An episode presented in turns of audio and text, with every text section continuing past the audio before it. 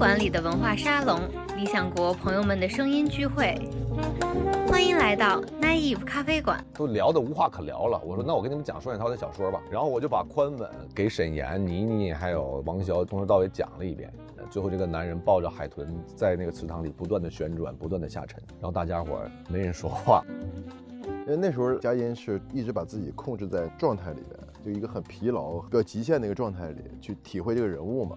他每次过来看我一眼，我都心里咯噔一下，觉得他的情绪传染到我身上了。但是我没有能力再演回去，只能面无表情。东北籍的演员有很多，而且能演双雪涛小说的不仅仅是东北籍的演员。所以你有时候自己在家会想自己那种潜在的对手啊，说哎呦，如果这角色没让我演，让别的东北演员演了，哎呀，凹槽。原来我在银行上班的时候，可能我手头干的事儿就不能解决我内心的问题。但是我现在从事这个工作呢，它就可以释放一些内心的问题，或者是把你那些问题艺术化，把它解决掉。曾经我也是个理想主义，甚至在二十多岁的时候，我认为自己是艺术家。但现在年龄越大，越不敢说自己是艺术家。可能我活到六七十，临了临了啊，如果能演那么长时间的时候，别人要说一句雷老师什么艺术家，还自己会偷着乐。电影跟文学本来是兄弟的，两个兄弟后来就住的越来越远了，从这个街住那街去了，基本互相都听不见对方的声音了，那难道不是很危险？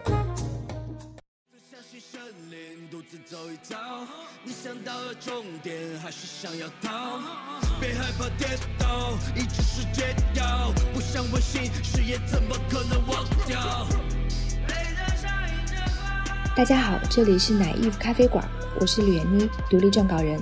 这一期的客座主持人，表面上看，我们是因为电影《刺杀小说家》的上映，邀请来了作家双雪涛和演员雷佳音，但我又总是隐隐觉得，这并非事物内部真正的动因。一个小说家和一个演员之间的交错和碰撞，到底会有多少种可能？他们构建和参与描绘的世界是坚不可摧的，还是空中楼阁？这些问题不用那么快的找答案吧，我们就短暂的栖息在这儿。该抵抗什么，或者摆脱什么，或者承担什么？时间到了，自然会见分晓。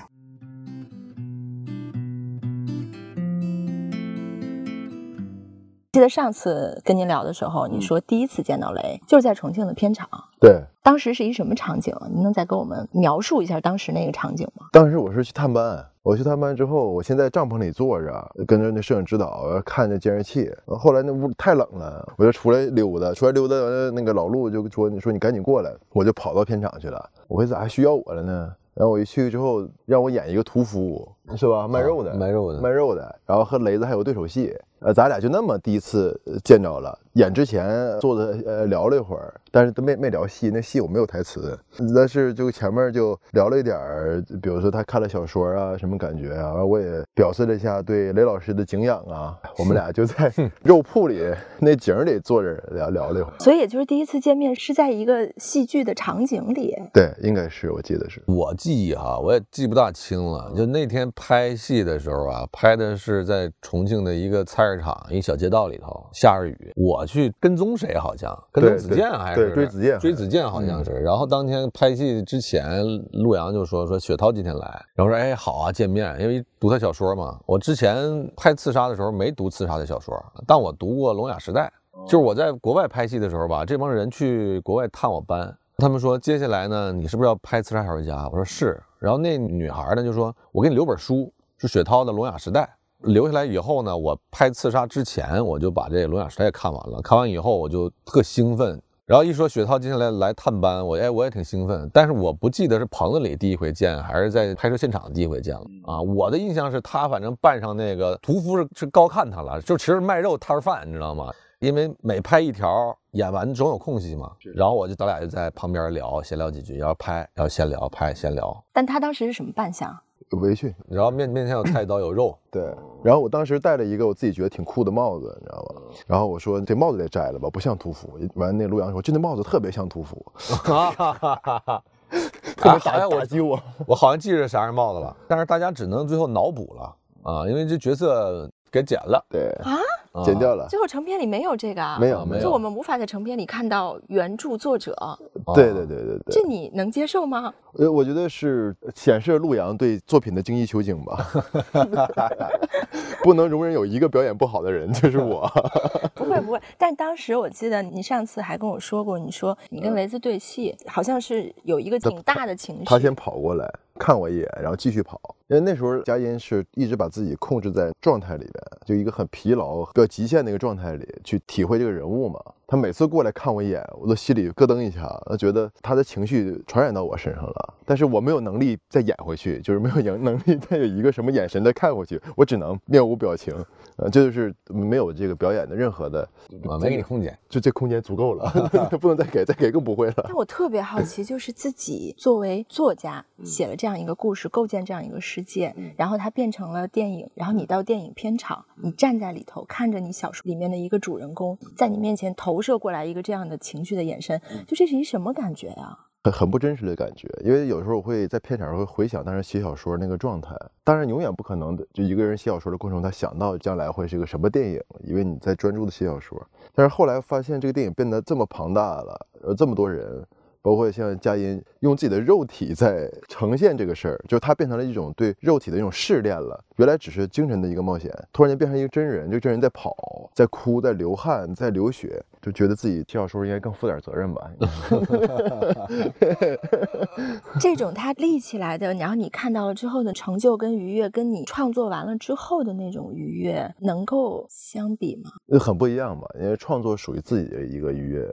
这个东西其实我最重要的是替电影这一块的这个创作人员去高兴，因为他已经是从另一个起点又开始了一趟新的征程，他不能算作是我的某一种创造或者是愉悦的感觉，截然不同的不一样的一个感觉吧。说到愉悦的时候，雷之前上次你跟我说双海涛的时候。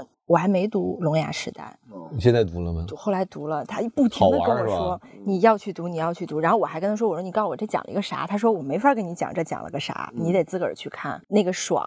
所以你读他的，你会重读吗？就是你读过的双雪涛的那些作品，其实没读过，因为每个人读书不一样吧。可能我有时候读书还是带着自己专业属性在读啊，就看我能从这东西对于我来说能获得什么。他可能大多数人读书就是精神愉悦嘛啊，但是我说精神愉悦以外，我还会挂着自己的属性去看。我经常也是那叫怎么说，恭维双雪涛。我因为我喜欢看外国小说啊，我当时看小说就是因为我们老师表演老师说，你们这代孩子没有。生活经验不像以前，所以你们得多读书，靠那东西脑补。然后你强迫自己养成这种读书习惯了以后，刚开始是喜欢看外国的，然后看中国的开始，真的就是王小波之后，双雪涛给我带来的同样快感。这应该算是恭维了哈，王小波在那儿了哈，一座山老大了啊，老大了哈啊。那王小波的书我也没看过二遍，双雪涛的书我也没看过第二遍，但是《十二小时家》我看了无数遍了，可能更深入。我看书肯定是一个普通观众看，就这东西你喜不喜欢？它有一质感。别人那么讲故事，他这么讲故事；别人那么写人物，他这么写人物；别人那个结构，他这结构；别人那个内涵是啥？其实我不咋爱看内涵，我但是我特喜欢他的人物，他那些人物，我觉得我都能看到。我也想去这些人物由我来传递出来那些东西，我能知道，因为我俩为什么老喝酒？我俩一边大，我俩差几天。他书里面好多那些环境啊和人我都见过，因为我在沈阳读艺校的时候，离他家就一百米。他里边什么的红旗广场，就我没事放学老去玩。然后包括那些小人物的那些撕裂啊、挣扎啊那些尊严，还有他的幽默感那些东西，在你作为一个普通观众读完以后爽感之后，你真的能看到那些人物。这时候你自己本身的那个专业属性就贴上去了，也是一种自然而然的贴上去了。你会哎，这些人物我来给他打开，他会什么样？一个编剧吧，特别像诸葛亮；导演吧，特别像刘备。像我们这种基层人员，就特别像张飞、赵云什么的，就他们自己在那儿权谋弄好了，然后指挥官指挥开始打仗了，最后靠我们骑马去作为个体去干仗，去肉搏，去肉搏。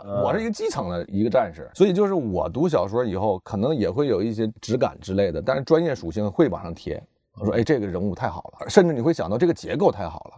那我觉得，如果你会觉得他的那些人物特别的好，他的这种描述方式跟这种写作的方式，这个东西是很贴你的。他其实是不是也能映照出你们两个之间的，其实那种观察世界、观察人跟思考的这个方式，其实是有相似的东西的，可能会吸引你们的东西，是不是相似的？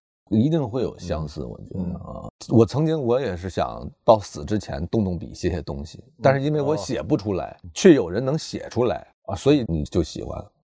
哎，你这个动动笔想写东西，什么时候这个念头对呀、会有？我也挺好奇的这个。我爸老说儿子，嗯没事写写日记，老了说不定出传记时候能用上。我说别扯了，这是一个最开始的萌发点。我说别扯了，我哪有那本事？但有的时候吧，一喝多了什么的也是，而且我现在也有习惯，就是忽然间看到什么好的东西，我愿意用手机记下来自己的感想，然后我也愿意记下来。看到书里头好的东西，我也愿意记下来。哦比方说双雪涛的好多话，我手机里是有的。哦，啊，有一个是什么玩意儿呢？吃完饭炒完菜，别把大马勺扔了，什么？对对，好像是大师里的，好像。哦哦哦对对对，你记得这都是什么话？雪涛还有一句说得好，我也记在手机里了，说一切看似玄幻、非现实主义的东西，它的内核一定是一个现实主义的基础，大概是这么个意思。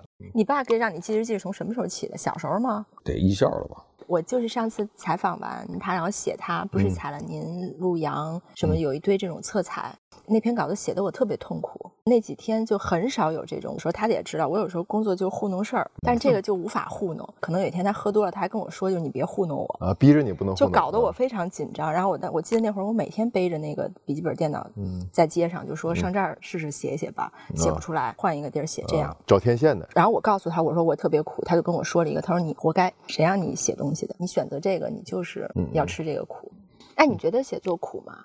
整体来说，对我来说还 OK 了，就是因为我不写作的时候，其实比写作的时候要焦虑。因为不写作的时候，我就觉得自己生活意义比较低。当你在创作的时候，在创造的时候，你觉得我干一有意义的事儿，那个劲儿会鼓舞你吗。那开始写作的时候，其实痛快的时候比较多，因为那个时候想的少，想的少，它就容易快乐啊。然后后来你写了一段东西之后，你累积了一些东西之后，你就写的慢了。写的慢了之后，你也积累了经验，积累经验你就比较自觉，比较自觉你就想得多，想得多你就可能有很多其他的以前预料不到的一些痛苦，在写作过程中就会出现吧。但是总体来说，我还是没有觉得那么苦吧。那所以写作其实就像劳作一样，是吗？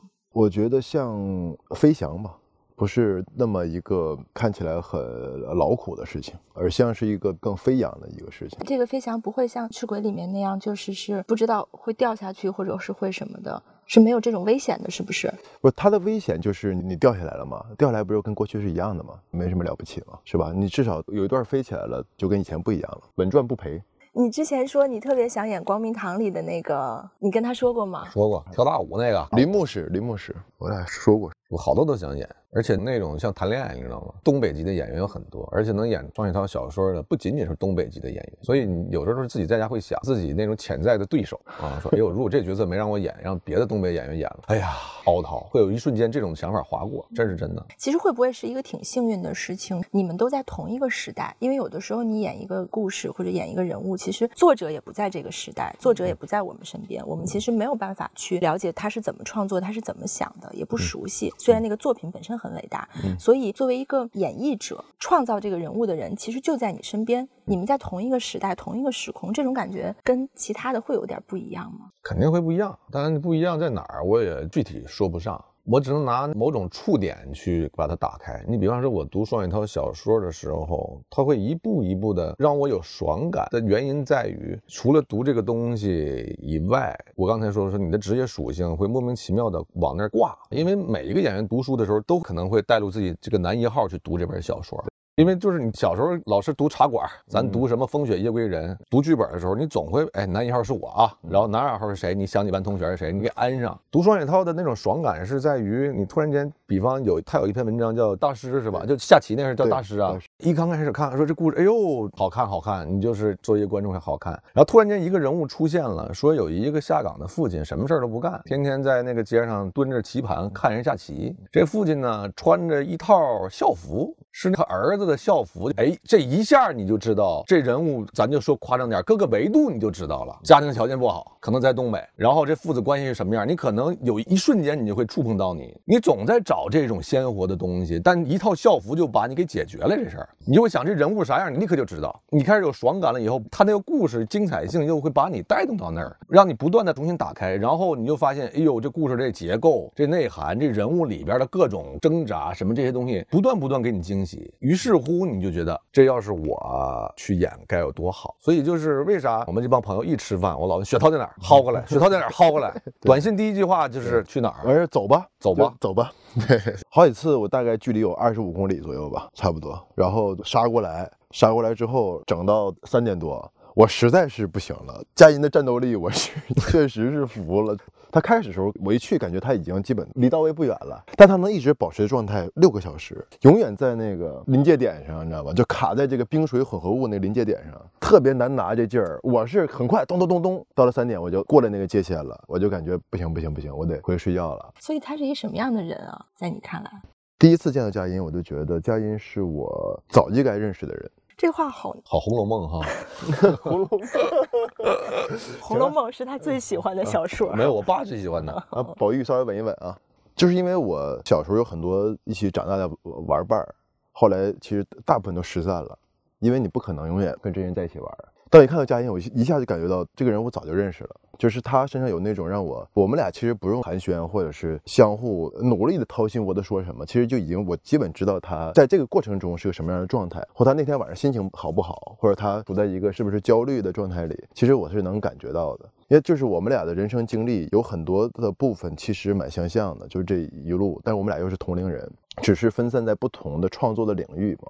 还有一点，我觉得佳音是一个非常真诚的人。你们在精神的那个本质上很相似，很能够得到共鸣跟熟知感的那个是什么？是家乡的那些东西吗？还是我觉得也不是，就比如说佳音讲故事，经常说，雪涛你知道吗？有一人特别有意思，这个是我也经常说的话。就我给别人讲故事，我不会先说，我说我有一事儿特牛逼，我会说，你知道有一人吗？特有意思。这种思维的方式，其实有的时候还是蛮蛮像的。我接着说啊，我是先看的作品，再看到的想认识本人。然后当我看作品看到本人以后吧，我主观呢，我特别想粘他，因为你会有这种人生阶段，就是你特别喜欢一个人的时候，你特别希望他要是我朋友该多好啊，会有那种感觉。我跟雪涛。我们俩聊天很少像会有啊，我生命中也会有，就是有时候聊着聊着吧，为了深而深去聊，探索宇宙啊，探索意识形态啊，探索社会的现象，我们好像很少有干聊这种就是比较空泛的东西。人生真的，我二十多岁有一阶段爱聊宗教、聊死亡、聊哲学、聊什么，但我们从来你看我们俩不聊这些东西，嗯而且我特别爱年雪涛，是我读他的文章我特别喜欢，但是我觉得很少会有作家合二为一的，一个作家写东西表述很精彩，但是他语言表述他可不一定精彩。雪涛是他语言表述也很嗨，你知道吗？我爱听他讲故事，他不仅是写故事我爱看，他老没事给我讲，他给我讲了两遍三八大案，第二遍是我强烈要求他给我其他朋友讲，就是他给你讲的那些事儿哈，他一讲吧，这个事儿讲完估计也得四十分钟吧。第一回听和第二回听，他在表述这件事情上的那些细节的描述，包括节奏的把控，包括对氛围的渲染，基本上相差不会太差啊，同样精彩。一个作家他讲故事也很精彩，你会觉得很有意思。对，而且是这种是你听过一遍，啊我再听一遍，我都知道说可能后面要有包袱或者后面有什么了，你还能够有兴奋的东西。佳音就是来一段嘛，来一段，来一段。他之前复述过父亲下棋的事儿，你也是说精彩。那那天晚上我们俩聊的比较多，其实那天晚上佳音也说了很多，我也说了很多，很少能聊天聊的那么好像把好多东西给洗涤了一下，聊得透嘛，但是都是在讲故事。等于你们就是我讲一故事，我讲一故事。对对 就聊天嘛，都东北人不就聊天吗？。对对对，聊着聊着聊着，该深刻的时候稍微深刻一点，觉得矫情了收一点儿，聊不精彩了你抖个包袱，不就这个吗？概括的特准，是这意思。你们聊过的最深刻的话题，可能会聊郁闷，或者聊到什么？聊郁闷就是我们还有其他朋友，就是关于双雪涛的某篇小说到底该怎么改啊，无非也就是这个。嗯，你还记得不？有一次我去摩西的主在吉林，然后咱俩发微信。其实我自己在我那房间里，因为晚上又挺冷啊，剧组收工了，我在屋里喝酒，你也喝呢。我们俩在聊，我觉得佳音就突然跟我说了一句，说我有伤痛。我觉得他可能那天晚上就心情不是特别的美妙了，但是我不知道具体的情况是什么。完了肯定也喝了。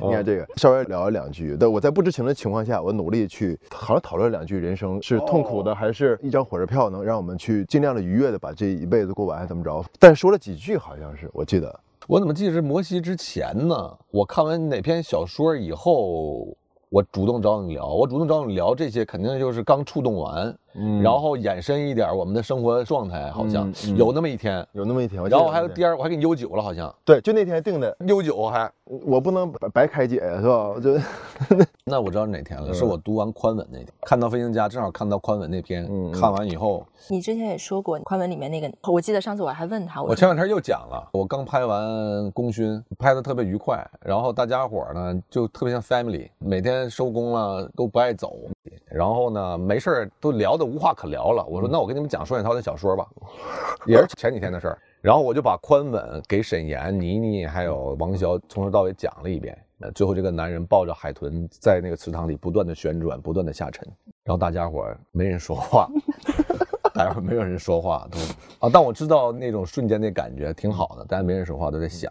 哎，这个挺有意思的，等于说他像说评书的一样。我讲小说，跟人画本了，这小画本，画本。对啊，再去讲，比如宽吻或者讲什么的时候，你会加点什么东西吗？加点你自个儿的东西，或者是你会会一定会的，是因为就像咱拍电影也是，因为他是作家嘛，他那东西肯定是精神上的。但我们拍电影另起一行，把这东西具象化了，所以我来讲这个故事。的时候，我肯定先讲人，比方说宽吻，我就会说说有一女孩在酒吧喝酒，铁飞镖特郁闷，然后一男的呢，这男的是一记者，我是以人物讲故事，讲哥们儿身边的发生事儿，但是感觉那个镜头聚焦的那个画面非常，其实就等于我读完小说以后，我把我自己想这个故事触碰我的点，然后我用我自己的风格给他讲出来，但是故事是他的故事。你宽吻里面你放大了你的感情，或者是在你讲这个故事的时候，你把你的感情跟理解又放诸进去的是什么？你还能也不会说有我的理解，一定是他的核心，他的内容，他的人物全都是他的。我只是用我的这样的表达方式把它打开。比方说有一些东西，我读小说的时候有一点有一句话，当时我看完以后，哎呦，我真有这种感觉。就比方说那个男的在外地出差，他女儿晚上用他妈的手机给他爸发了一条微信，说爸爸有个叔叔。一下这一句话就把这个男人的情境啊，一切一切的他都给你交代，只是一句话，爸爸有一个叔叔在。当然，我去给别人讲故事的时候，我一定会把触碰到我的点。我希望用我的方式也能触碰到他们，这可能是我需要做的，也是我演员要做的。对，这是一个能力，就是把我们感受到的东西，不管是用文字、用表演，再把这个表达能够尽量没有损耗的再表达给别人。怎么能够拥有这样的能力呢？你们两个的经验是什么？我觉得佳音这个，比如复述的故事过程中，他已经在创造了一个东西。比如说我们俩，比如这小说是我写的，他读这个小说里边那女孩撇飞镖的女孩长什么样，我们俩想的肯定不一样。因为我虽然描述长什么样，但在脑海里形成那个形象肯定是不一样的。这就是小说和电影很大的区别。那电影它就长那样，你找谁演就长啥样。关关宁就长的是雷佳音那样。但是蔡守家的小说，如果给别人看的话，可能每个人脑子里长的可能不一定是佳音那个样子。所以，当你复述时候，当你翻译的时候，它一定是一种创造性的活动。刚才他说到了一个，给您发信息说我有伤。对对，您的小说，你对伤痛很感兴趣啊。我觉得小说有的时候看到也是这样，然后雷有的时候也会给人这样的感觉，就是看起来滋啦哇啦的，事实上那个底色其实还是他是很敏感，内心有很多很多的情绪情感的一个包裹的迷人。我的底色是淡蓝色，忧郁的颜色是吗？所以那些伤痛的东西，或者好像是我我这么说不是为了非要深而深的，是我真的也会感兴趣跟好奇，就是那些会绝望的东西，你知道可能人生就是这样的，就这些东西跟平时你们。在做的事情和我们所谓那个可能要去为了追逐一个希望的一个东西，这个东西在你们的日常生活中，你会有觉得矛盾跟纠结的时候，会有悲观的东西盖过希望的东西的时候吗？我不知道该从哪个点切进去啊，但是这个无论什么的大体方向，我觉得都是互相叠加着往前走的，无非就是此时此刻这个战胜那个，那个战胜这个啊。我也觉得，就俩人探讨的时候，不是说谁比谁高，谁比谁低。可能今天你认为是这样，明天你就认为是那样。恰恰你认为那样的时候，跟我这时候这样碰上了，好像我暂时落下下风。但其实人他不断的叠加叠加。我说的那种伤痛，就是你看身边的伙伴们，这帮都快到中年人了。大家可能看我站到面前哈比较光鲜，但我有我的伤痛。有好多人会觉得，哎呀，你是那样，我那帮哥们儿好像当演员的没有成名，他们也有他们的伤痛。那时候我看到一句话，跟我跟川儿咱们大家伙一起喝酒的时候，每回喝到三点的时候，我总想说，当夜晚杯子碰到一起的时候，都是梦破碎的声音啊！你真的有这种感觉啊？这三点喝酒，大家干杯，梆梆一碰，都是梦破碎的声音。这谁不伤痛？这跟真的是谁不伤痛啊？你有梦破碎了吗？我刚才听佳音描述，其实我感觉他这个语言的形容叠加那个感觉是特别对的。我也是一阵一阵的嘛，但从基本上来说，我是比较崇尚实干的。这个我和雷子我们俩也有相似地方，就是无论怎么着，先得把事儿干了，就先得干手头这事儿。可能也是因为我们俩从事这个事儿呢，能够释放一些东西，而不是原来我在银行上班的时候，可能我手头干的事儿就不能解决我内心的问题。但是我现在从事这个工作呢，它就可以释放一些你内心的问题，或者是把你那些问题艺术化，呃，把它解决掉。还会有新的问题来找你。对对对，它可能会繁殖问题。你不思考就不会有问题，你思考就会有问题。我还选择咱们稍微思考一下，就是要么原地不动，其实可能是会舒服，是会没有问题的。但是那也不会原地不动，它也会有问题。但最后就变成实像了嘛，僵硬有僵硬的问题，你走起来、跑起来、飞起来都有各自的问题。但是我是不会选择不动弹的。之前我们也说过，我觉得他就是一个魔幻现实和现实魔幻交织的一个人。其实你的作品也是，刺杀小说家也是。啥叫魔幻？啥叫魔幻？啥叫魔幻？你们去看看一些电影，比方魔幻现实主义的，什么红松鼠啦，什么玩意儿？没没没，瞎编的，瞎编的，瞎编的。我也不知道，其实我觉得《刺杀小说家》这本小说很有想象力，究竟魔不魔幻我不知道。可能陆阳觉得通过这本小说能找到陆阳认为魔幻的点，但《刺杀小说家》这部电影还别说有一些那种叫奇幻的东西，奇幻特效大片。你不是说你的那个魔幻的理解是最早看的那些动漫吗？啊，二次元。啥叫二次元？二次元就是你要深邃的讲，叫平行时空。刚开始我也不知道，我以为二次元就是动画。后来我看一什么剧，我也是那剧里头，突然间我捕捉到那么一点。咱们不是三维空间呢？咱们现在。说二次元，我以前以为是平面，就是画在纸上的二次元就平面二维二维，但其实不是。我觉得是对于二次元来讲，在漫画世界那些世界里头，这些人是活着的，他是平行时空，我们是一个时空，那帮人人家是活着的。所以呢，所以他就为什么说，比如说给双雪涛或者给雷佳音，我们做一个二次元形象，他其实就变成了一个虚拟的，但他其实是立起来的一个人。就是说有两个也叫我们俩名字的人在另一个世界活着，但是他是漫画形象。我原以为二次元就是动漫，其实我觉得深邃的这个概念发展出来是对于动漫迷来说，那是另外一个世界，那些人都在活着，就是跟咱这一样嘛。确实是我当时写嘛，我当时写的时候完全，我现在也不知道啊，但是确实好像有相似的部分。就是其实《刺杀小说家》里他那个角色是有另外一个平行时空的身份跟人命运的，是不是？有的红甲嘛，红甲武士嘛，小龙虾，脑袋跟烟囱似的那个。在你们两个的世界里，想象里面是每一个人，或者是你们自己，都会有另一个吗？那太没劲了吧！独一无二多好啊！我是觉得是的，你是觉得另一个时间和空间特好玩儿，我是觉得是有另一个，就有一个一模一样的人。对啊，有可能，而且我觉得不止一个，因为我那时候老爱看那个时空穿越那些片儿，但是小的时候看总看不明白，就是说这人穿过去了以后改变现在，未来是变还是不变？我以前老有这课题嘛。对，说我如果回到以前去改变我以前的人生，嗯，我今天的双雪涛是变了还是没变？对他那个逻辑，他那个逻辑那时候老捣不明白嘛。对，你看那个星际穿越，他也讲星际穿越那个片儿，无论谁看都会各得所需，对吧？喜欢科学的，喜欢宗教的，各得所需。对，你知道看完那个以后哈，我都不太害怕鬼了。那个里头不有一个吗？就是那小女孩，她家一本书啪掉地上了。对，你说你现在你会觉得，哎，啪它掉地上，你是闹鬼。对，但其实说不定这是你爸五十年以后跟你传递一个消消息，说今天别跟吕燕妮聊天，你知道吗？这就很好玩。咱有咱有东西掉吗？刚才咱没有啊，把桌子掀了吧。因为科学可以解释的嘛，这个时间和空间。我是觉得在另外的有我。他会有这样的想法，会不会我在想，是因为现实层面上面有一些东西是不能满足你所有的需求的，所以你其实会想象一个另外的时空里面。哦，不是我，那我我没有，我没有那么脆弱。那个人爱咋咋地跟我没关系，他就客观存在。我就活今生。其实啊，我的人生观是，我是来这儿是路过的，路过我就潇洒。他说那路过跟您刚才说那火车票是一回事吗？对对对，一趟旅程嘛。但是这是可能只是一个说出来让大家比较容易理解的一个比喻吧。你们俩再重新回去看《刺杀小说家》，以一个他者的身份去看的时候，你们得到了什么？我无论再怎么看，我已经不客观了。嗯，这个片子对你的改变是什么？你要是说眼巴前儿能获得啥，我也不知道。不矫情的说，我觉得就是我认识了双雪涛，然后拍了一个厉害的电影，对我来说就这样。拍完这个电影的雷佳音和拍这个电影之前的雷佳音没啥变化，就大了大了几岁，就大了一岁嘛。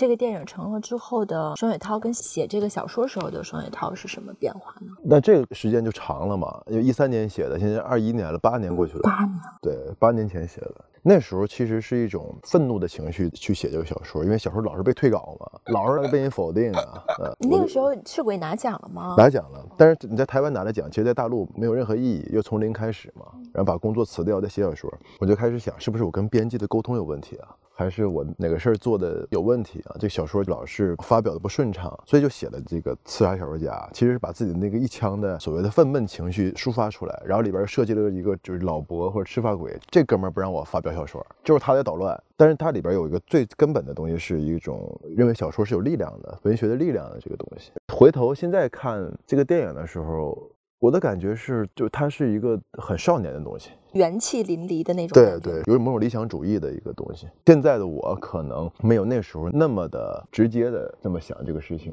我看到这电影的时候，其实我特别感动，是我想起来我当年是一个很相信、很直接的那么一个人。你们俩现在的内心里有敌人吗？就是那个赤发鬼，现在有吗？你的敌人是谁？我的敌人是工作，工作不应该是你的朋友吗？看怎么讲，因为凡事都能两面讲。你这么讲也对，因为就是我曾经我也是个理想主义者，甚至在二十多岁的时候，我认为自己是艺术家。但现在年龄越大，越不敢说自己是艺术家。可能我活到六七十，临了临了啊，如果能演那么长时间的时候，别人要说一句雷老师什么艺术家，还自己会偷着乐。但是确确实实二十多岁的时候，我真的觉得自己是艺术家。但现在三十多岁，马上四十的时候，确确觉得自己特弱小，造诣也没那么深，就越来越感觉到这个，而且是对自己某种现状，我会觉得我想去挑战啊，因为有的时候你经常读书的时候，你会觉得，哎呦，以前那么理想主义，以前看到一句话说，艺术家本无职业。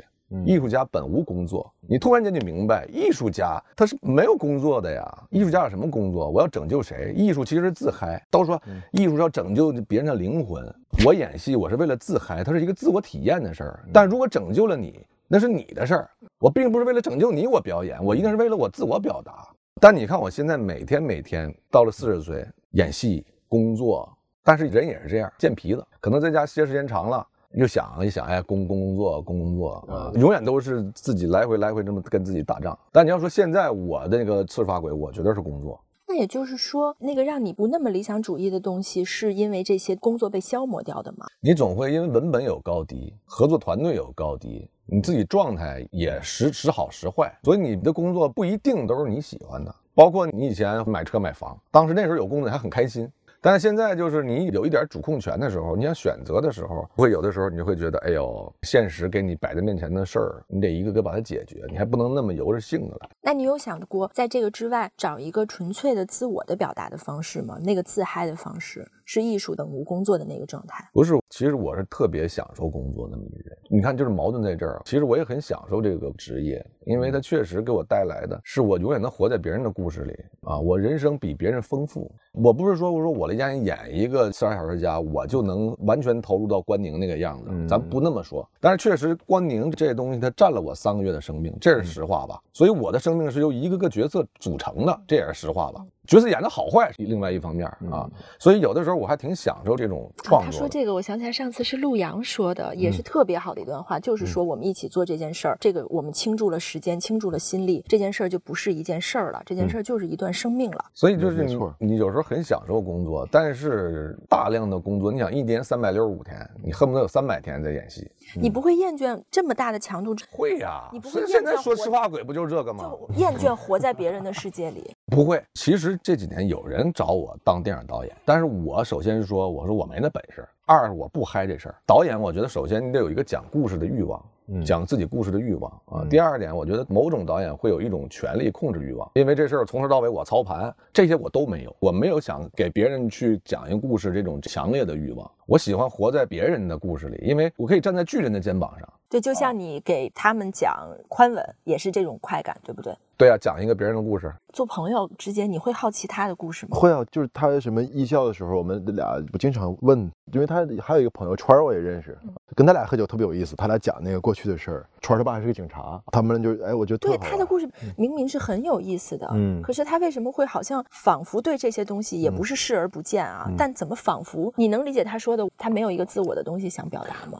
我觉得佳音是他那个自己的故事，有的时候不用讲出来。你在别人故事里，其实也可以讲自己的故事，因为你自己的故事是形成了你自己的很多的想法、世界观的东西。所以你在挑剧本、找这些东西的时候，它肯定和你自己有关系嘛。但是你把它说出来，就变成另一个性质的东西了。就是你要把它单独拎出来，我讲属于我的故事，那是另一个表达的一个路径了。比方说，我讲我的故事不足以平躺一切，因为你要知道，一个创作者可能是他的人生的一个点，他就哎讲了一个故事，然后这。这个啪，他讲了一清朝的事儿，那个他讲了一个另外一空间的事儿，他得有才华。我要表述我自己的故事有什么意思呢？但我又没有去从头编一个故事这种能力。你要说我表达，我永远只能给别人表达我自己。我跟你讲我小时候什么样啊，我的故事什么样，但是我没有去编一个，起码我编不过双雪涛吧？我干嘛不去体验他们那些编出来的人生？肯定比我的精彩啊！我一天拯救长安。我深陷在几段情感之中无法自拔，对吧？然后今天我在两个世界里，小说改变现实，这是我雷佳音没有那个才华可以塑造出这种故事的。我只能给你塑造一个我初中我怎么失的恋，我怎么走上了表演之路啊，我怎么被人欺负，我只能讲这些东西，但我没有才华去讲那些故事。一个人的故事不可能是全人类的故事，是吗？当然有可能是对呀，你这有悖论。但是它涉及到这个故事它的质量，一张桌子可以写出全人类的故事，但是你看你写的质量，就像我们研究氢弹的时候是这么说过的，爱因斯坦说过，如果你能把这张桌子解构出来，一张桌子就可以炸毁一个城市，但是你解构不出来。如果你把它解构出来了，这就是氢弹，难就难在这儿。对你说完这个，我也在想啊，这真是好难啊。很多的伟大作家写张桌子就写得很好啊，比如福楼拜啊，比如很多人。他们在刻画这个东西时候，他们有自己的一套看待世界的方式。我们都在看这个桌子，大家看的不一样。有人先从腿开始讲，有人说这桌子什么做的。有人说这个木头是怎么回事儿，你就发现大家认识人类社会的方式就不一样。那为什么很多什么塞尚这些艺术家就画一苹果，然后大家比吧？但有一次我出国特意去了一次塞尚那个故居，就是他画画的地儿，然后一个著名的窗户，一著名的这个景象嘛，就从窗户看出去，它有小树林，它那个里头，然后有小池塘嘛，有点记不太清了。所有的游客都要去窗户那儿看一下，去看一下塞尚看的是什么样的景象。他的艺术家可能他就看这一个窗户的景象，他就能分出高低了。就这个就是他的宇宙嘛。就像有。的画家不是也是，他可能就是一直画他们村子里树或者这个房子，不同的时期，每天可能不停的在画这个东西，也是你会看到它不一样的变化或者是什么，这可能也是一个对啊，就是你主观和客观之间的关系怎么解决这个问题，这个问题是一个很考验艺术能力的问题嘛啊，但小说其实是。要比那个东西要更怎么讲？它是另一个媒介。其实画画有物质性，因为你得用什么颜料。有有些人觉得这个颜料可能凝固了之后颜色会变。有很多画家其实在做科学研究，就是这个东西是什么色儿，那东西什么色儿，拿什么往上整。但小说就不是，小说它跟物质的关系就极低了。我拿什么写的不重要，是吧？我是写在宣纸上的小说，还是写在 A4 纸上的小说，还是写在圣纸上的小说？那个材料没有用，它的精神属性就特别高。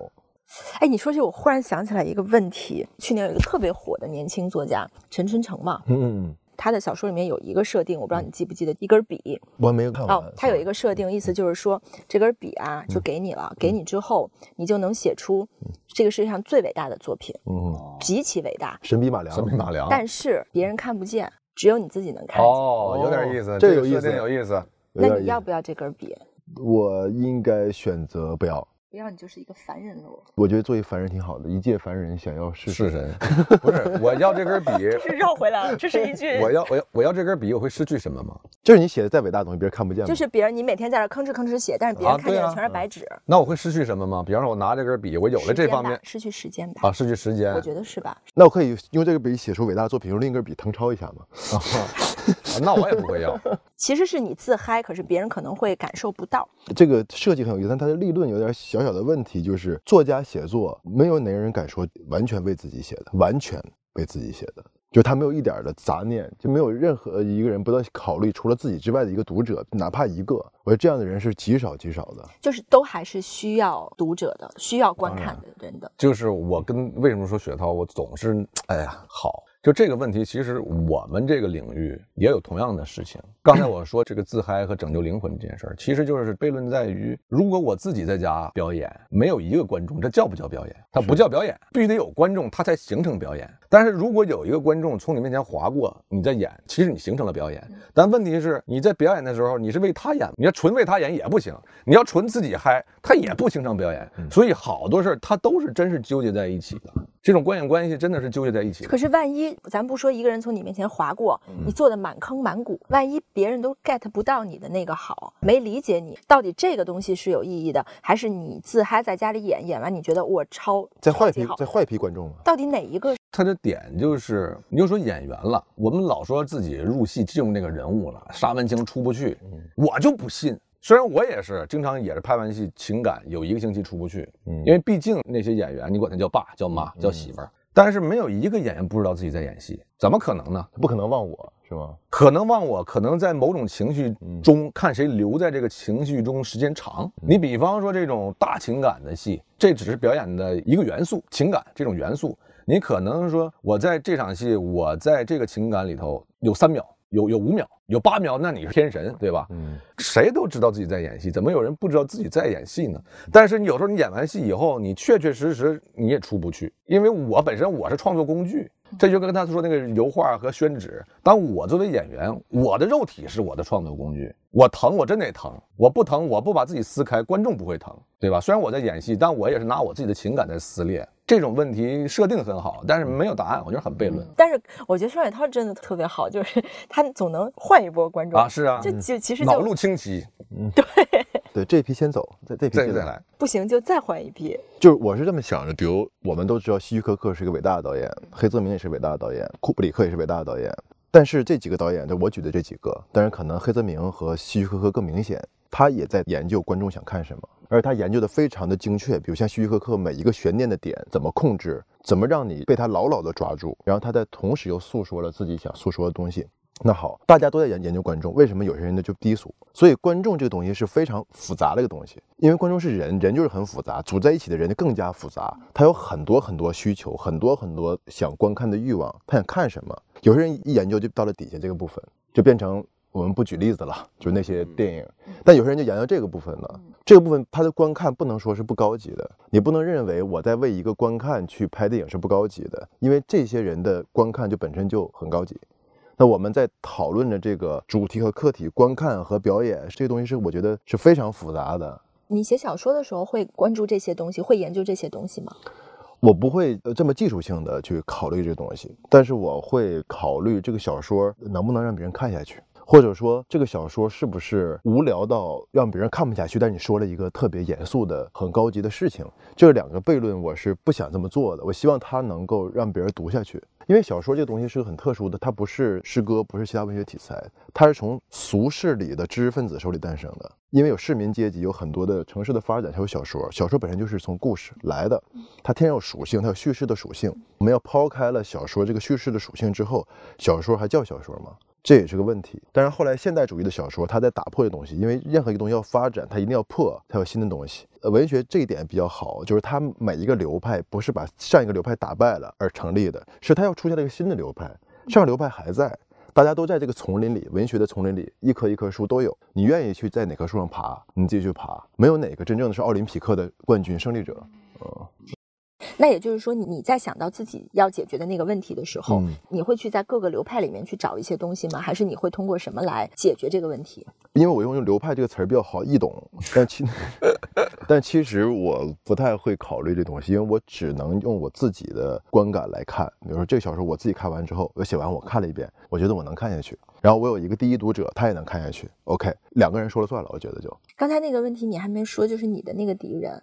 我敌人，我觉得是时间吧，我觉得是佳音也是一个，其实他一边说工作是敌人，但他也是个工作狂。而且我见到他在片场的时候，他是一个全心投入的一个过程。我呢也是比较喜欢工作的一个人，所以时间就是我的敌人。如果时间能给我很长，我可能能做很多很多事儿。就是我可能在我的那作品的那一排里，可能能多出两本儿。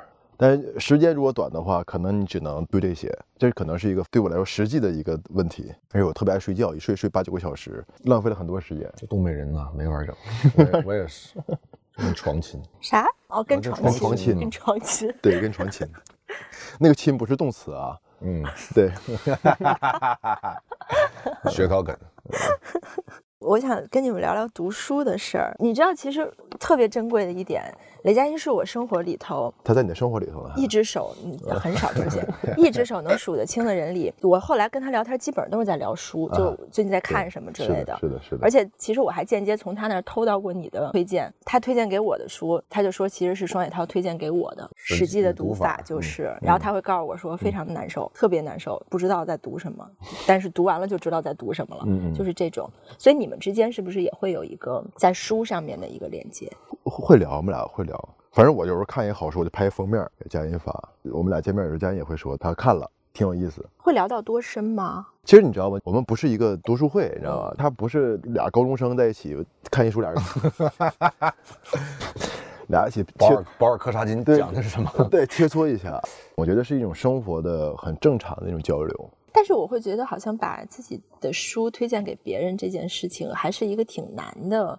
是我问，但是这样就是《史记》读法，其实我特别喜欢看，但是我不能说我给别人推荐的时候说你看看特别好，我只能说这书你看看吧，无聊。因为如果我说特别好的时候，我会觉得有一点儿矫情，所以我我会跟你说说，哎，你看看吧，这这玩意儿我也看不懂，我不能说你看看吧，这玩意儿我看懂了，老好了，这我不会那么干，但不代表我的真实想法是什么，因为我有时候我喜欢看小说，因为它对我的职业有很大帮助。我老问他，我说给我推荐点书啊，给我推荐点书。我喜欢从他那儿获取营养，我从雪涛那儿能获取好多东西，有的是这方面的营养，有的是现实的那种欢愉，有的是碰到故人的那种温情，你知道吗？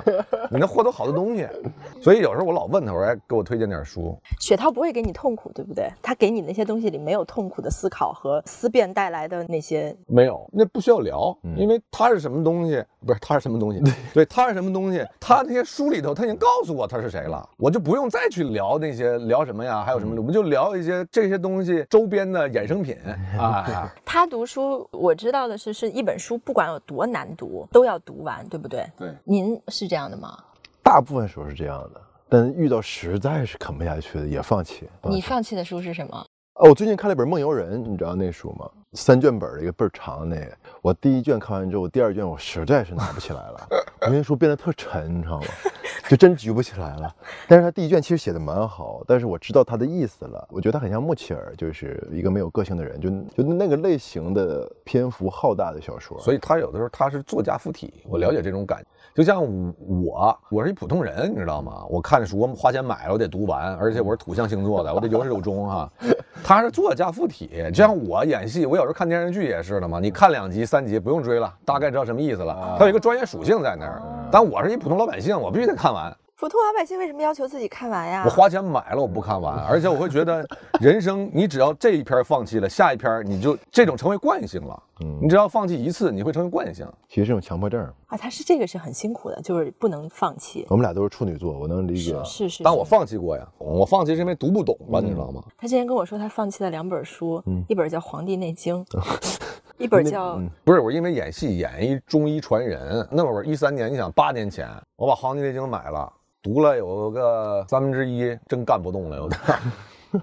那是古文吧？下面有现代注解，还有图。我买的是比较容易懂的。《黄帝内经》是给人看病的，对吧？其实你看了之后，不是还能长知识吗？当时是这么想的，能扎扎什么之类的哈。它里边真是挺有意思，但真有点干不动了。如果看完《黄帝内经》能给别人看病，我觉得也是很那不行，很厉害了。不是应该看完《黄帝内经》就想去看什么《本草纲目》了吗？就进阶了要，就是要完整一下那种啊。然后另一本是《单行道》，他说他没看下去。单行道是本雅明他们那？对对对对对对对对。那时候太小了，根本看不懂。这些没有看懂的书之后，不想再重新拿起来再看看吗？我觉得是会的，但不是现在，没有那个刚需啊。没有那种对进步或者对学习的那种，不是，因为我看新书我也可以进步啊，啊，只要我在看就可以。其实我是觉得，人家也说说你读书干什么呢？我说其实有时候读书特像打坐，特像练瑜伽。当然看到内容会对你有帮助，但是再看书这件事儿很重要。你每天会有俩小时再看书，这件事儿就对你长期的惯性会有很大帮助。我只要在看书，我为啥要回？当然了，那是知识，我可能五十岁的时候我再拿起来看，四十岁拿起来看，五十岁拿起来看。看看能不能看懂，但这不代表我看其他的也会有人给我提供新鲜东西。所以你现在每天都会保证看书的时间是吗？呃，不会，但是只要有空，我就是基本上是会看，不会离开。小说有一天会消失吗？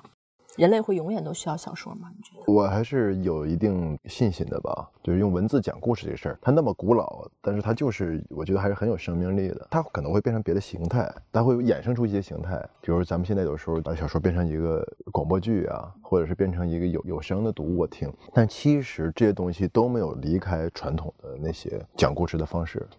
那用文字讲故事其实是特别古老，但是它里边那个能量，我觉得是人类很难放弃的。对，大家都爱听八卦嘛，都爱听家长里短。其实你是以后会不会有可能做一个真的你读他小说的那样一个说书一样把它说出来的那种？我觉得对作品本身不尊敬，因为我只能当成一个具象的一个演出，你知道吗？但其实那个文学那东西特发散性，我这一弄吧就具象性了，这是我觉得对文本对这个狭隘了。我还会好奇的就是这几年你的身份越来越多，嗯嗯，然后做的事情越来越多，有什么身份了？最近？酒鬼，这个身份也不太新，好像 监制啊，有有啥身份呢？没啥身份，其实不还是写东西吗？监制啊，或者这些，就是几你觉得会对创作有干扰吗？这个问题其实也是一个已经说了好多遍，哦就是车轱辘话的问题。车轱辘话的问题，那个答案有变化吗？我今天说干点儿吧，说干点儿。我是觉得，如果我不做这些事儿，我会觉得我很无聊，因为就是一个人把自己关起来写作，那个东西是一个很虚妄的事儿，怎么可能呢？怎么可能一个人把自己关起来，他这辈子就写作？这种可能性有没有？有，比如说塞林格，传说是做到了，最后把自己关起来了。但后来基本上再也没写什么东西。这个东西是对作家的一种很简单的一种想象，就是一个作家只干写作这事儿，他一定会写得好吗？有意思啊，这个课题有意思。比如以前我在银行的时候，有有银行的界面，晚上写作，这两个虚实之间在走来走去。那现在我光写作，我那个界面在哪里呢？这个也是个问题嘛。是的，就跟演员下生活嘛。对啊，比如说我认识佳音，认识呃老陆，甚至认识很多人。这个过程中，其实我也在观察，我能扩展我自己的很多很多东西，而且它其实有一定的世俗性，它是生活的一部分。那些东西难道不就是要文学要干的事儿吗？就今天是这个答案吧。哎，我咱也说不上，反正咱文化水准没到那儿。但是这本他说的东西百分之九十五，其实我我听完以后，我会产生一种愉悦感，而且并没有跟我对于世界的认识产生太大的偏差，这就很舒服。你们俩的差异在哪里啊？我长得帅啊，没错儿，就是这么回事儿。嗯，长成他这样，我可能对我写作影响都会比较大。就有点写不出来了，是不是会？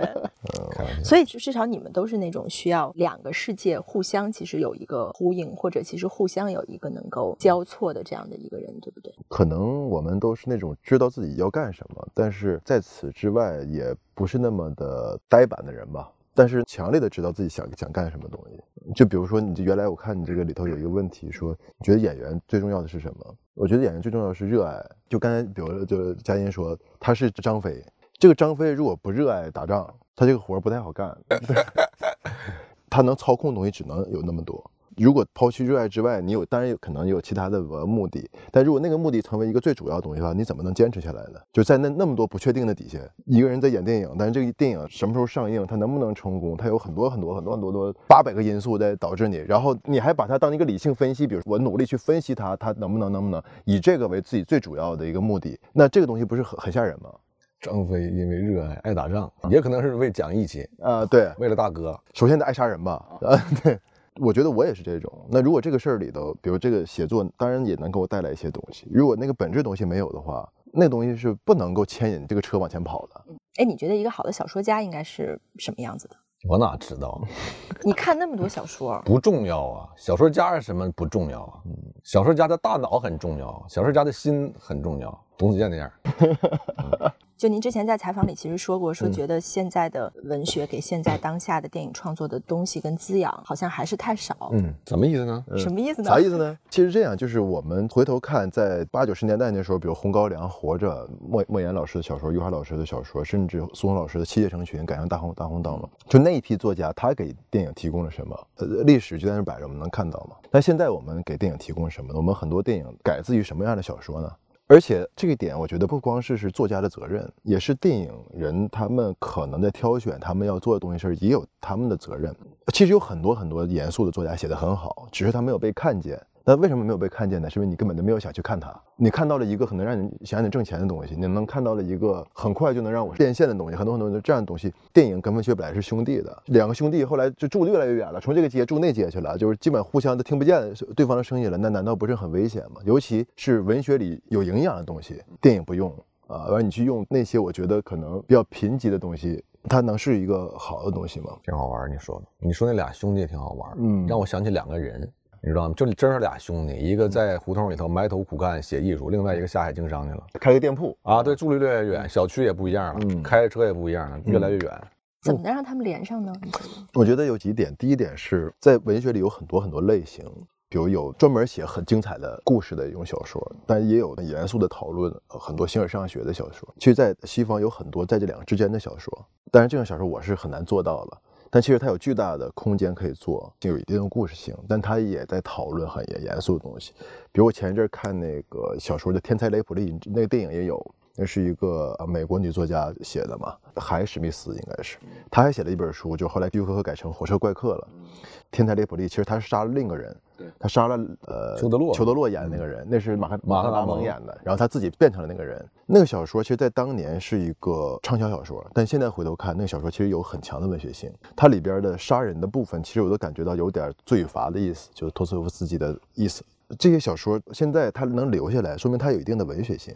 它不光是它的故事讲的精彩，那其实我们现在中国很需要这这两个中间的那个东西。那个东西对电影的帮助是，我们难道能说余华的《活着》不好看吗？能说《红高粱》不好看吗？其实《红高粱》涉及到战争，涉及到死亡，涉及到家族，很有意思。你说《七剑成群》不好看吗？宋濂在一个大家庭里那些勾心斗角不好看吗？就这样的小说，其实我们很很需要。另一个是，我觉得电影这个部分是我们需要一些有高质量的剧情片跟这个东西来对接。嗯。一方面是我们要做中国的工业的电影，比如像《刺杀小说家》，甚至《流浪地球二》这种啊电影要有这种；还有一种是艺术片，呃，比如说国外的影展就艺术片很那什么的。但在中间有很大的一个区域啊，那个区域我们怎么能把它养起来？一旦把那个养起来之后，那个东西会上能帮助那个部分，下能滋养这个部分，那个部分是很重要的。那文学这个部分也很重要。这两个兄弟能不能自己挖条地道，又能够聊起天来？我觉得这是一个也许可以考虑的方式。是不是需要一些？我在想，需要一些人在当中的。因为前一阵我还在跟朋友聊起来，就是觉得我们现在好像很少身边能够有那种所谓通才了，就好比有点像原来的齐如山之类的，嗯嗯。齐如山之于梅兰芳，类似这种，就是他可能既又懂得文学性的、艺术性的东西，他可能又懂得一些现实性的东西，他能够做一个选择跟勾连。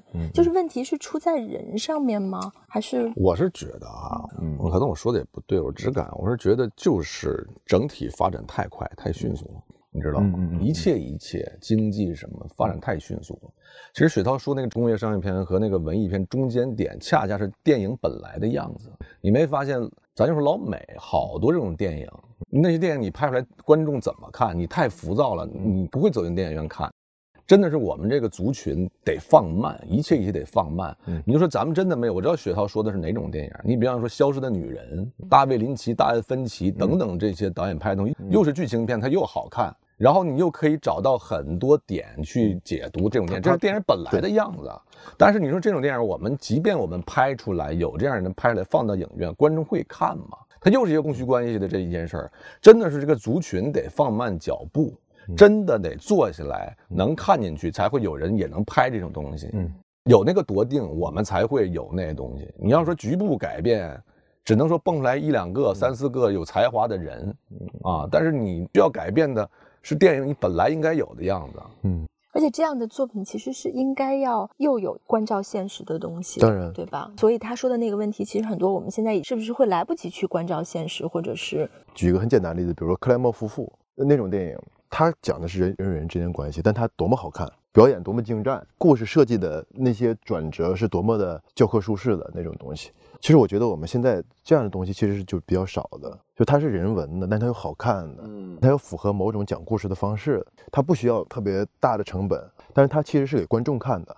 我稍微把这个范围放窄嗯一点啊。这两年东北文学大家非常爱看，你看看。闸门又打开，告诉大家一下，又来了啊他现在呃双雪涛说到这里的时候，雷佳音描述一下，当我说出东北文学这四个字，双雪涛用两手搓了一搓没有头发的发际线。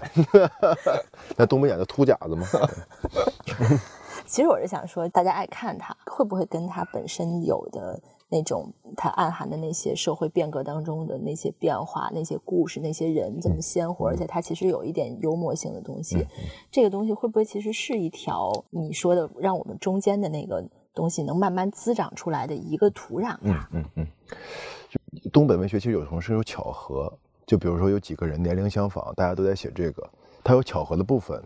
那我们也要分析它的逻辑，因为一旦有一个结果之后，大家都爱分析这个逻辑嘛，就它怎么推导出来的。就我的感觉是有很大的偶然性的，这个东西还是。在这样的一个同时段忽然的迸发。对对，有偶然性。嗯但如果你要是说让我分析它的逻辑，那我是觉得我们八零后这一代，他在三十五岁左右或者三十岁到四十岁之间，他具备了某种书写的能力，然后这种书写的能力呢，可以转化成一个作品。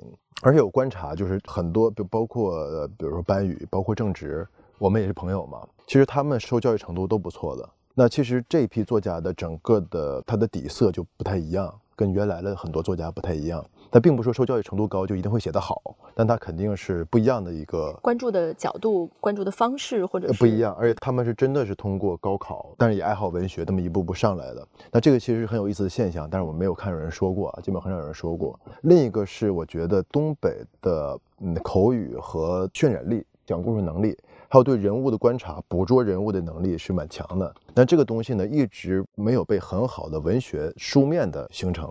但是有前面前辈很多作家写的也非常好，我觉得还是没有最大化这个东西。但是这个东西其实是很利于做叙事的，是个利器啊，有用。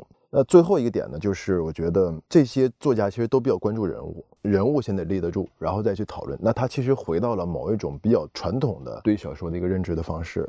那这个方式其实有的时候正是有些读者需要的。就刚才也说，它是一棵树，它并不是说不够粗壮这个传统。那我觉得还是偶然性有有有的。但除了这个，其实我也会感兴趣，就是这个东西它会不会其实变成一个反哺那个电影的一个开始吧？就是我们你们刚才说的填补那个空白的一个开始，因为其实它的语言性、它的人物的那种丰富性、生动性，嗯，还会有一点这种黑色幽默的这样的东西，它是不是可以成为现在我们填补那个空缺，让这两个兄弟挖的地道当中能当一个铲子或者什么我？觉得它是有可能的，但是这个事儿不可不可能靠几个东北人就给干了。对，它的基本的文学的底座一定要够厚，要够宽够大，上面才能出一小撮东西，所以它这个量还得起来。所以这个是你们后面想要在你们自己的这个位置上面想要去努力跟，算是个理想吧。刚才我其实我开头就说，我说这个事儿我不一定能做到，可能从我的创作的这个现在的目前的小说，我可能还是比较靠近我自己内心想做的东西。但是这个东西可以由其他人来做，它一定是一个我觉得是个良性的东西，是可以做的。因为我们原来的纯文学自己形成了一个比较封闭的东西，呃，类型文学呢又在这外边搭了一个巨大的帐篷，然后比如还有网络文学这几块，那它其实是这个生态某一有点割裂的。一个人写作，比如纯文学这个写作，他没有读者的话，他是有一定的危险的，甚至比较虚无的。你在干嘛呢？就这个事儿，这个事儿是很虚无的。比如说，呃我有五个读者，这五个读者都都特硬啊，都硬人儿，五个读者，我其实也蛮怀疑这个东西的，就到底多硬？我觉得小说还是一个有沟通的东西啊，你跟五个人沟通，跟五万个人沟通，它就是不一样。这个东西还是要，我觉得可能有需要一些青年作家去考虑这个事情。哎，你在外面的这个世界里面，电影的所有这些世界里面，有了这么一个新的世界之后，你回来再写作，你会更了解观众或者读者需要什么，就这个东西会影响你的创作的一些。不是，我觉得它起到一个很辩证作用，它可能让我更回归到自己内心里了，因为有那个事儿把我那东西释放了。那那个事儿能不能帮助你，比如更了解说大家好像喜欢更喜欢这个，因为或者你做了很多实验，发现呃一些观察发现哦这个可能更怎么样，它会回来影响你的那个不太会。但是比如说佳音演一电影，这个电影的反馈是可以测算的，比如大家有一些数据啊，什么有有哪类人喜欢画像嘛，现在不经常讲画像嘛，对吧？我特别理解，就是其实啊，他不是一颗功利的心，说我为了什么我就去能获得什么，跟我们就下生活很像。我不是说今天我说，哎，为了这个下生活，好像我要捕捉到谁哪个人的什么形态，它不是，它好像你成为习惯了以后，你下生活二十年，你就会养成习惯，每天你在机场一坐着，你就会看，哎，各个人各个人，你也不知道什么玩意儿有用，但它确实就有用。就像有时候你看小说，你也不知道小说，哎，能开发你哪儿啊？但说不定你突然间演哪个角色，你想到，哎，哪个小说这我看到过什么人？这不鲁鲁迅说的吗？把他胳膊拿来，把他腿拿来，一拼就是一新人。他是有的时候他没那么功利，但确实会潜移默化影响你很多。那，下生活的时候你会跟这个比如原型会问很多问题吗？会，你比方说，我这回演这氢弹专家就是了，嗯，嗯跟他儿子啊、儿媳妇儿，然后中科院的科学家有帮助吗？那个有帮助，有帮助哦有帮助，呃有挺有意思的。我因为我是之前跟倪妮聊，她跟我说你们一块儿去，倪妮都从她身上学到很多东西。就是我们到底去下生活的时候，我们要问什么？下的是什么生活？你到底我去看什么？倪妮说她看雷佳音问的问题都是一些非常实的问题，嗯就是说这老头儿什么走路、快不快、慢不慢，反正是不是是一些这种问题？就就闲聊天嘛，其实都是侧面组成拼接了一个东西。因为我们演员真是特具象化，我们现在可以聊聊内容啊，聊聊观点，聊什么什么。但是你你要演这人的时候，我觉得当然了，你得演这个人的思维逻辑什么的，但更重要的是你往那儿一站。现在也也很悖论，就是要求你一开机脸上写满故事，啊，但是又不允许演员任何演员有故事，这说的好啊。然后就是你去跟这个原型去接触的时候，你不能问很多虚无缥缈的，就无非就是他喝咖啡喝茶，他喜欢吃甜吃咸，他运动能力强不强，他几点起床，其实就是唠家常。但哪些点有用，说不准就能捕捉到。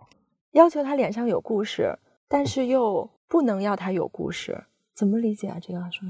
听众们如果听到了，会有各自的理解，这就是文学的发散性。呃，佳音说那个逻辑是哪个人没有故事呢？但是演员可能他他如果没有故事，他怎么演出有故事的人呢？可能是这是一个逻辑了。但是我觉得还是我们整个这个环境对于演员的很多层面，我有时候不是很理解。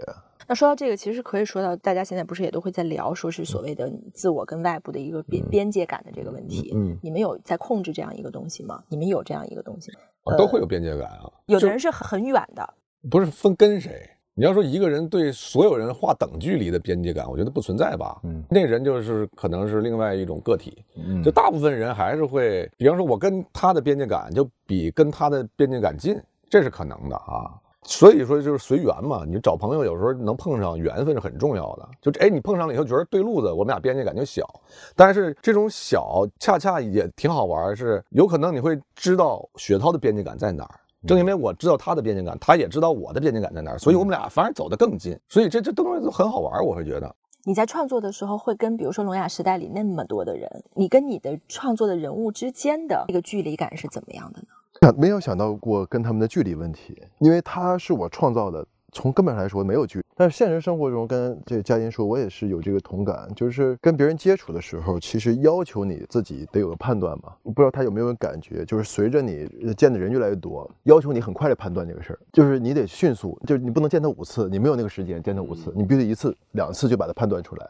但其实这个是很变态的，我觉得是，因为人是多复杂的东西啊，你怎么能很快的就把他就把这个人判断出来了呢？但是有的时候是没有办法，就是你必须知道我下一次还能不能跟你。玩了，那就有人 呃要求你这个东西。这其实也是他说的那个速度的那个。对对对，尤其有可能，我觉得佳音可能更不出这个东西的表现，可能需要他判断的事太多了。他今天这个，明天那个，他这么去判断。